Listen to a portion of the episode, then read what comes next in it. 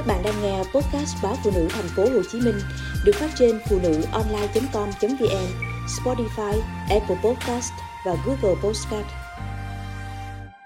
Người mắc các chứng rối loạn tâm lý gia tăng, bác sĩ điều trị lại thiếu.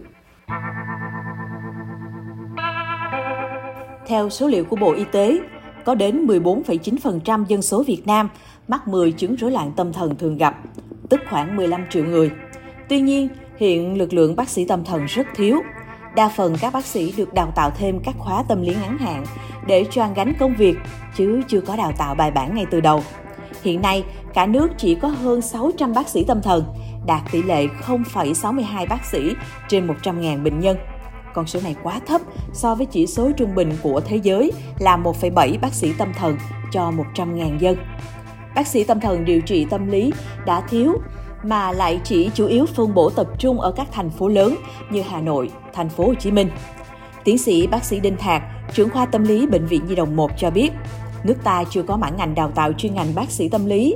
Bác sĩ hoạt động trong lĩnh vực chữa trị các vấn đề tâm lý hiện nay chủ yếu thuộc chuyên ngành khác như chuyên khoa tâm thần, nội thần kinh, bác sĩ nhi khoa có kinh nghiệm về nhi khoa phát triển hành vi vân vân.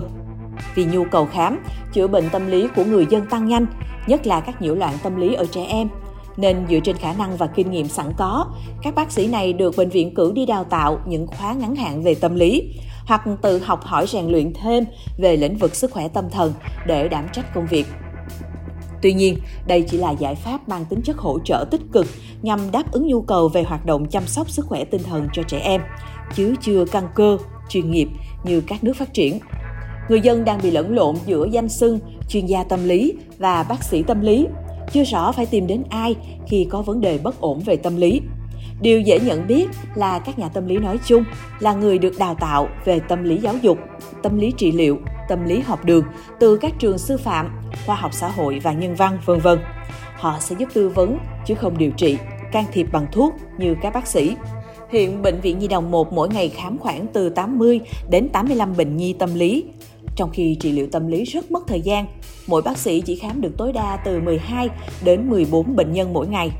Trong khi ở các chuyên khoa khác, mỗi bác sĩ có thể khám vài chục bệnh nhân mỗi ngày. Khoa tâm lý của bệnh viện chỉ có 6 bác sĩ và 3 chuyên viên tâm lý. Các bác sĩ này là bác sĩ nhi khoa, có kinh nghiệm và được bệnh viện cử đi học các khóa đào tạo ngắn hạn về tâm lý phát triển hành vi. Các bệnh nhi tới khoa tâm lý thường không chỉ có một vấn đề. Ví dụ, một bé chậm phát triển trí tuệ lại đi kèm rối loạn tăng động và kém tập trung. Hay một trẻ bị rối loạn lo âu, thường đi kèm với rối loạn giấc ngủ. Bên cạnh các bài tập trị liệu, bệnh nhân cần phối hợp cả dùng thuốc.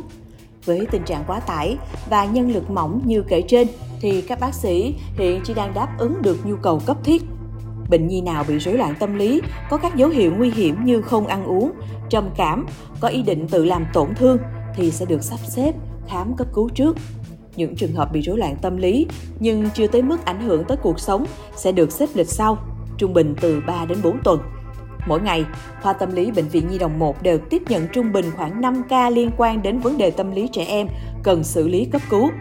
Liên quan đến vấn đề đào tạo chuyên ngành tâm lý tại các trường đại học y khoa, tiến sĩ bác sĩ Trần Thị Ngọc Hà, giảng viên bộ môn tâm thần, trường đại học y khoa Phạm Ngọc Thạch khẳng định không có chức danh bác sĩ tâm lý mà chỉ có chức danh bác sĩ chuyên khoa tâm thần. Bác sĩ tâm lý là danh xưng chúng ta tự đặt ra cho gần gũi với bệnh nhân. Trong chuyên khoa tâm thần có một phần về tâm lý.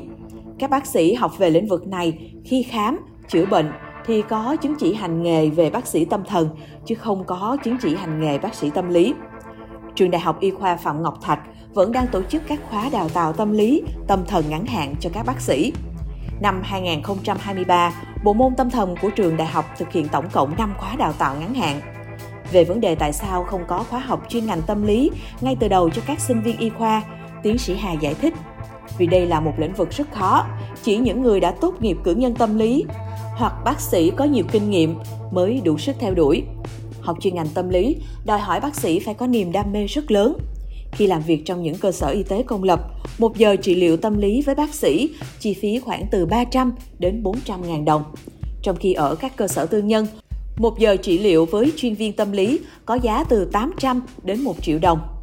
Mỗi lần điều trị tâm lý cho một bệnh nhân cần khoảng 1 giờ. trong khi với những chuyên ngành khác, mỗi giờ bác sĩ có thể khám cả chục bệnh nhân. Đây chính là một trong những tồn tại dẫn tới việc thiếu bác sĩ điều trị tâm lý nói chung.